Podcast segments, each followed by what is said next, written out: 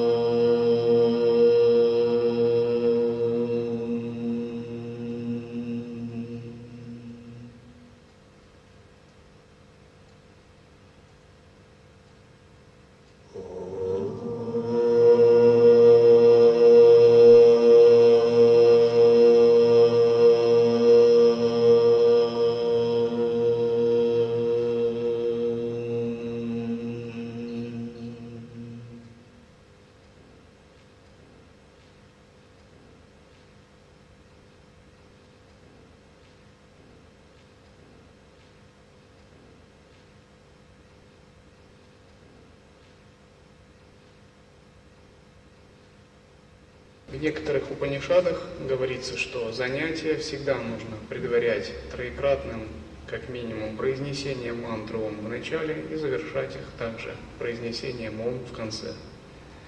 Поскольку если этого не делать, то учение усваиваться не будет. Считается, что наилучшим состоянием для усваивания учения является состояние созерцания –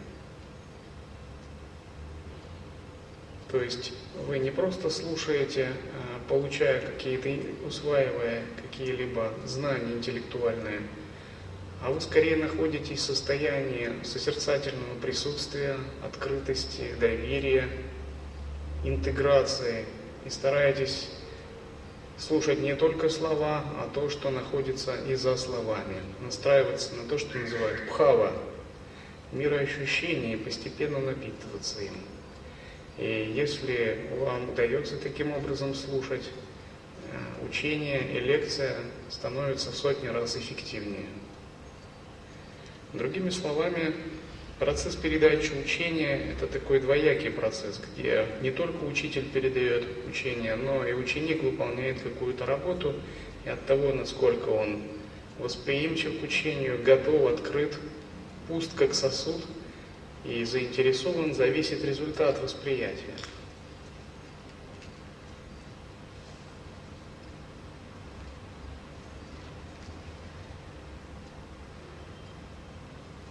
Итак, когда мы говорим об учении лай-йоги, то если подходить более практично, то мы ставим определенные цели. И эта цель, одна из целей – достижение просветления и освобождения – Святые описывают состояние просветления и освобождения как состояние переживания самадхи разных уровней. В частности, в лая-йоге желанным переживанием является сахаджа самадхи, так называемое сверхсознательное состояние, которое испытывается в бодственном состоянии, наяву. Переживанию сахаджа самадхи предшествует множество других более низких уровней самадхи, допустим, савикальпа самадхи, нирвикальпа самадхи во время сидячей медитации. И, наконец, сахаджа самадхи, которая, которая является квинтэссенцией различных переживаний. Это сверхсознательное состояние, которое интегрировано в повседневность, в повседневную жизнь, адекватно реальности, которое не зависит от формы практики, никогда не прерывается. Освобождение означает, что мы освобождаемся от уз материального мира. Зачем нам освобождаться от уз материального мира? Ну, потому что, если мы размышляем, мы приходим к выводу, что мы имеем ограничения. И эти ограничения приносят нам различные страдания. И одним из главных ограничений и страданий является непостоянство – Непостоянство означает, что то, что сейчас для нас важно, может перестать быть важным через несколько лет или десятков лет. То, что сейчас для нас дорого и к чему мы стремимся, может исчезнуть. И это нам, конечно, не нравится. Хотим мы этого или нет, непостоянство существует, это такой факт, мимо которого может пройти только недалекий человек. Непостоянство означает, что мир меняется, Вселенная переменчива. Вселенная это не нечто, не какая-то железобетонная конструкция на фундаменте железобетонном, а это быстрая река. Это быстрая полноводная река с очень сильным течением. Если мы не научимся плыть вместе с этой рекой, а будем как-то стоять, цепляясь за свои представления, то это течение, не обращая на нас внимания, просто нас снесет. И мы окажемся сметены этой бурной рекой, хотим мы этого или нет. Потому что существуют неумолимые законы Вселенной, и один из таких неумолимых законов – это закон времени. И закон времени также еще называют кала, божеством. И это божество может представать в двух ипостасях. Оно может представать либо как черный Пуруша, неумолимый кала, то есть неумолимое время, которое разрушает все. К чему ты был привязан, за что ты держался и что ты планировал. Либо наоборот, другая сторона калы, то есть времени, это позитивные изменения, расцвет, духовное пробуждение. И от того, каким перед нами предстанет время и непостоянство, все зависит от того, в каком состоянии сознания мы находимся. Бодрствуем ли мы, застанет ли нас время врасплох, или мы будем готовы к вызовам времени и можем адекватно откликаться на вызовы времени. Надеюсь, э, все вы понимаете, что будущее неизбежно. И для того, чтобы осознать непостоянство, можно задать себе вопрос, а каким я буду через 200 лет? через сто лет. И святые, они постоянно размышляют о будущем, когда встает лицом к лицу с непостоянством. Будущее будет наступать. С каким разумом я подойду к этому будущему? Что я делаю для того, чтобы сформировать позитивную направленность будущего? Или я просто игнорирую и не принимаю в этом никакого участия? Размышление над непостоянством обязательно приводит нас к тому, что мы начинаем задумываться о нашем будущем, задумываться очень серьезно. И мы понимаем, если мы не возьмем в руки наше будущее, если мы не начнем управлять нашей судьбой, то это будущее будет непредсказуемым, хаотичным, и мы окажемся к нему не готовыми. Садхана, духовная практика, это попытка взять в руки свою судьбу, начать управлять ее, вместо того, чтобы ей управляли какие-то хаотичные законы. Закон кармы, время и так далее. Когда мы пытаемся э, взять под контроль свою судьбу, мы обнаруживаем, что судьба это не что иное, как тенденции нашего разума. По сути, нет какой-то такой, ну что ли, сверхъестественной судьбы, не зависящей от нашего сознания. Все, с чем мы сталкиваемся, это тенденции нашего разума, которые были созданы ранее. И сейчас эти тенденции проявляются. И говорят так, если вы хотите узнать, чем вы занимались в прошлой жизни, посмотрите на себя нынешних. Если вы хотите узнать, каково будет ваше будущее, проанализируйте ход ваших мыслей. Будущее неизбежно. И через 80 лет, возможно, мы все изменимся. И, возможно, мы не сможем здесь собраться в этом зале. Может быть, и зала этого не будет. Это неизбежно. Если мы проанализируем различные цивилизации, такие как Древний Египет, Рим, Карфаген, цивилизацию древних греков, э, выдающиеся религии, к примеру, шумерскую цивилизацию, цивилизацию догонов, древнюю ведическую цивилизацию, то сейчас их нет. Несмотря на то, что в свое время они были на вершине, на пике славы, расцвета, могущества и прочего. А сейчас они строчки в энциклопедиях, справочниках и черепки в музеях, которые добываются археологами. Таким же образом и наша цивилизация через некоторое время станет тем же самым. И наши потомки будут смотреть на нас и удивляться. Дескать, вот же жили люди как. Это действительно так.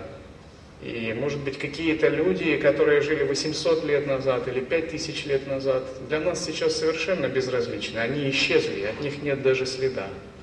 Но они жили, любили, у них были свои планы, дома, семьи, цели. Но, как мы видим, время все стерло. И, возможно, сейчас они находятся в других мирах и в других состояниях. То же самое произойдет и с нами. Но есть шанс э, управлять этим. Есть шанс обрести такое состояние, которое находится за пределами времени. И сейчас наше сознание является таким управляющим элементом. От того, насколько оно будет развито и сильно, мы можем руководить своей судьбой, своим будущим перерождением, либо мы не можем руководить. Все дело в том, какую силу сознания мы развиваем. Если у нас большая сила сознания, мы можем отменить закон кармы, мы можем отменить смерть, закон перерождения, обрести статус божества, которое находится за пределами времени. Если же у нас слабая сила сознания, мы ничего этого не можем. И время ограничивает нас. Закон кармы диктует нам условия. Мы не выбираем ни место перерождения. Все это происходит без нашего участия. И человек, как таковой, состояние человека – это полностью ограниченное состояние, когда закон кармы не контролируется. То есть человеком быть невыгодно. И в высших мирах человек, скажем так, э, не котируется. Может быть, э, у нас на Земле человек, говорят, это звучит гордо. Но вопрос, какой человек? Если человек, Бога человек, просветленное божество, ситх, это совсем другая категория. Мы говорим ограниченный человек. Но боги смотрят на человека, ну, как на смертного, того, кто не контролирует ни себя, ни законы природы. А он для них не является авторитетом. Но асуры тем более, в силу асуричности характера. Человек это есть нечто ограниченное.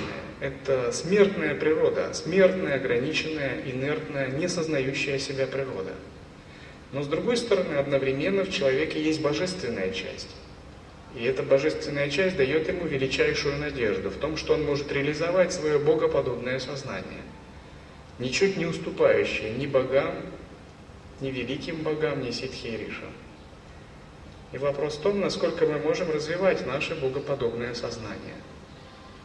И в конечном счете, конечной целью учения Лая-йоги так развить свое богоподобное сознание, чтобы полностью преобразовать свою человеческую природу, стать подобным богам, или стать божеством, сделать следующие шаги по эволюционной лестнице. Как правило, существуют ступени развития, которые определяют четко каждому из нас путь. К примеру, сейчас мы являемся людьми. Затем, вступая на путь духовной практики, занимаясь духовными технологиями, мы становимся садху, йогами, теми, кто практикует садхану, выполняет практику. После того, как мы овладеваем определенным уровнем мастерства, совершенства, мы можем стать мастером, тем, кто достиг определенного совершенства в методе, в понимании и реализации. И как минимум, когда мы приступаем к учению лай-йоги, следует ставить такую цель, потому что дилетант никогда не достигнет результата. Результата может достигнуть только мастер – профессионал своей практики и своего метода. Тот, кто очень глубоко постигает сущность практики. И когда мы обретаем мастерство практики, мы можем обрести следующую ступень, то, что называют ситха, совершенство. Ситха, хотя является подобным человеку, но имеет совершенно другой уровень сознания. В частности, он имеет непрерывное сознание, может оперировать глобальными вселенскими силами – и выходить за пределы как времени, так и пространства. Но у него еще есть тело и связь с этим миром. Наконец, следующая ступень – это божество. Божество означает ситха, совершенный йогин стал Бога-человеком и затем полностью трансформировал себя в Бога, в божество. Под божеством я имею в виду не абсолют Брахман, как Бог-Отец в христианстве – а божество, подобное ведическим богам, таким как Индра, Сурья, подобным греческим богам, То есть сверхъестественное существо, которое находится за пределами закона времени, пространства и причинности. И такое божество обладает определенными качествами, которыми нам в человеческом состоянии даже трудно представить. И одно из таких качеств – это его сверхсознание. Божество обладает колоссальным интуитивным сверхсознанием, которое непонятно человеку. Его сознание всегда находится в связи со Всевышними источниками, необычайно расширено. Оно обладает большой скоростью. Другим качеством божества является бессмертие. Люди смертны, это факт. И у них немного опыта. Только мы набираем опыта, только что-то у нас в жизни начинает выстраиваться, и мы что-то начинаем понимать, мы обнаруживаем, что начинаются процессы старения. Только мы помудрили и избавились от ошибок молодости, внезапно мы видим, что все начинает приходить в упадок. Старость приходит, весьма стремительно, и человек, желая уже вступить на духовный путь, заняться духовной практикой, внезапно обнаруживает, что весь его потенциал уже начинает исчерпываться, что у него нет достаточно даже шахти, чтобы практиковать. Это и есть судьба смертного. Но в отличие от людей, боги бессмертны, их опыт не прерывается, они не перерождаются, они не получают новые тела, они могут жить миллионы лет, поскольку время в их мирах течет иначе, их э, уровень энергии другой. Другое качество божества – это мультителесность, способность обладать множеством тел. Обычно мы, люди, очень сильно зафиксированы на физическом теле. И это физическое тело называется деха. И у нас есть то, что называют дехатма будхи. То есть ощущение «я» есть это тело поскольку мы привыкли а, отождествлять себя с образом, видимым в зеркале, у нас возникает постоянное ощущение, будто мы – это и есть это тело. Но боги не имеют такого сознания, они имеют другое сознание, у них есть мультителесность. Мультителесность означает, что божество может создавать носитель своего сознания какой угодно, отправлять его в другие миры и затем втягивать обратно в свое сознание – и таких носителей сознания можно создавать не один, а множество. Десятки тысяч, даже миллионы. Все это зависит просто от силы сознания.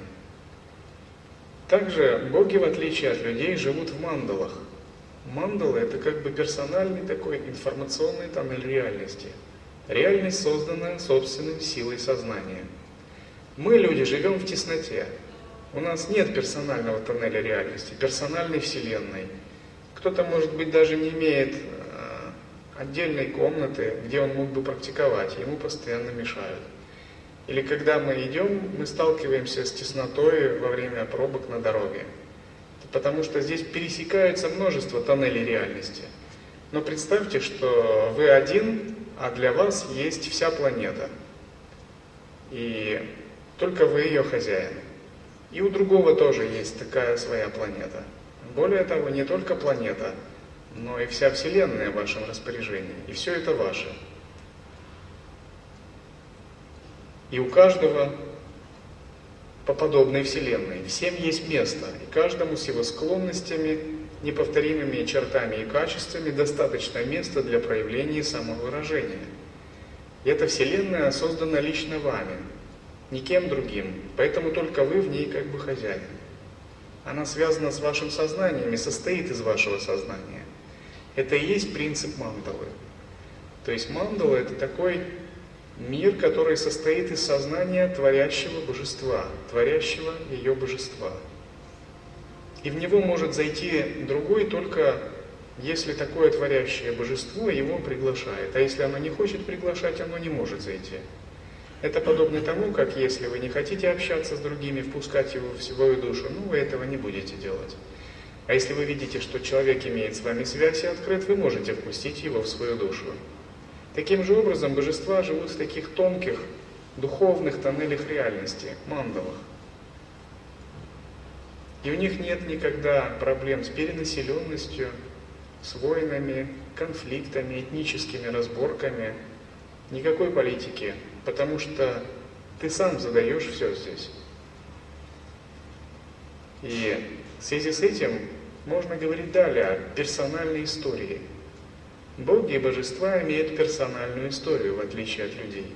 А люди, как существа, имеют коллективную историю, то есть человек – это единица, вписанная в какой-то большой социальный организм, и социальный организм подвержен массовым коллективным каким-то преобразованиям и процессам. И сам человек, он очень мало может влиять на историю, тем более ее творить. Он часть каких-то больших глобальных процессов и часто не подконтрольных ему. Но в отличие от людей, подобные боги, напротив, они сами являются творцами истории. Более того, это история персональная. То есть это не история о чем-то отдельном от них, а это история о них самих. То есть представьте, если бы э, вы жили на Земле, и вокруг разворачивались события, связанные только с вашей личностью. То есть в газетах печатали о разных ваших настроениях, переживаниях, что вы сделали и так далее. По телевидению передавали бы прямые репортажи о вас, ну и так далее. Происходили различные процессы, отражающие ваше сознание, и все это мгновенно бы откликалось на какие-то тончайшие нюансы вашего сознания. И причем ваше сознание, оно не было бы каким-то однообразным или примитивным, а ваше сознание было бы таким многомерным, неравновесным, играло бы само с собой, пряталось бы само от себя, принимало бы различные роли, даже иногда конфликтовало ради развлечения. Но тем не менее это были бы собственные ваши проявления. И там бы не было никаких других чужеродных энергий, отличных от вашего сознания. То есть вся Вселенная это своего рода такой огромный а, пси-интерфейс для вашего сознания. Это и есть принцип персональной истории. И следующим качеством богов является мультиреальность. Мультиреальность означает способность э, жить полноценно, существуя не только в одной реальности, но в нескольких реальностях, э, в бесконечном множестве реальностей. Допустим, если мы, люди, рождаемся в одной реальности, живем в ней, работаем и умираем, то для богов существует выбор реальностей. Они могут существовать как в низших мирах, так в средних астральных мирах, так еще более высоких. И выбор реальности происходит э, простым волевым посылом. Примерно таким же образом, как человек включает, выключает свет или переключает каналы на телевидении. Другими словами, не вам реальность диктует условия, а вы выбираете ту реальность, в которой вы можете жить. Почему вы можете выбирать такую реальность? Потому что ваше сознание стало многомерным, и в каждой из реальностей вы можете сформировать тело, мандалу, иметь определенные действия, цели и полноценно в ней существовать. Наконец, еще одним качеством божественных существ – является их э, видение, скажем так, их психология, мышление. Обычно человеческая логика, она линейна. И то, что описывается законами, четырьмя основными законами формальной логики. Но боги находятся за пределами обычной человеческой логики. Они находятся в состоянии интуитивного, парадоксального сознания – Такое интуитивное парадоксальное сознание именуется таркологика или парасатаркологика. В мире людей обычно есть либо А, либо Б. Но мир богов это когда А может быть и Б, Б может быть А, А может быть и Б, и А, и Б одновременно. То есть множество различных вариантов, и им даже нет конца. Парасатарка логика наиболее близка сейчас к этим понятиям современная квантовая физика. Это такое состояние, которое не описывается алгоритмичными какими-то линейными процессами. Оно описывается парадоксальными, неалгоритмичными процессами. Это состояние парадокса, вероятностности – Допустим, с точки зрения логики действует закон причин и следствий. Мы знаем, создав причину, можно породить следствие. С точки зрения парасатарка логики существует закон кольцевой причинности. Не только причина может порождать следствие, но и следствие может порождать причину. Повлияв на следствие, можно изменить причину в прошлом. Не только собака может вертеть хвостом, но и хвост может вертеть собакой. Все зависит от того, к какой точке мы приложим силу своего сознания.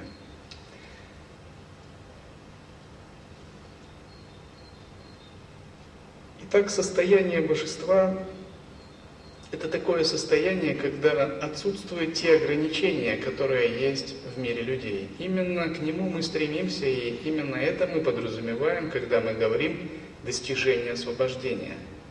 То есть мы приходим к тому, что мы не удовлетворены нашим нынешним состоянием, состоянием в ограничениях, и пытаемся достичь более высокого состояния.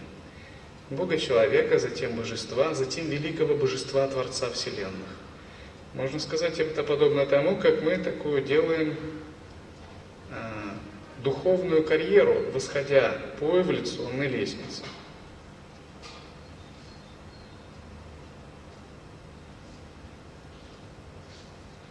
Что же необходимо для того, чтобы следовать по пути достижения освобождения, становления Бога существом?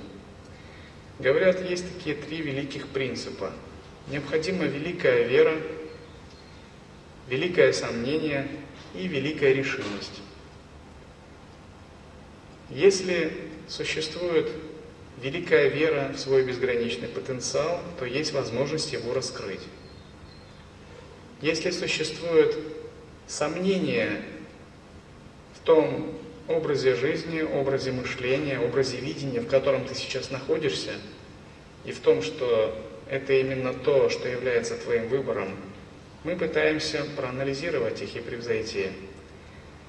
И если есть великая решимость, мы можем заниматься глубокой духовной практикой и обучением – Обычно духовная практика состоит из трех таких фундаментальных основ. Это интеллектуальное обучение, собственно духовная практика и принцип служения. Если мы объединяем эти три больших духовных основы, наш духовный прогресс становится приносящим нам большую пользу.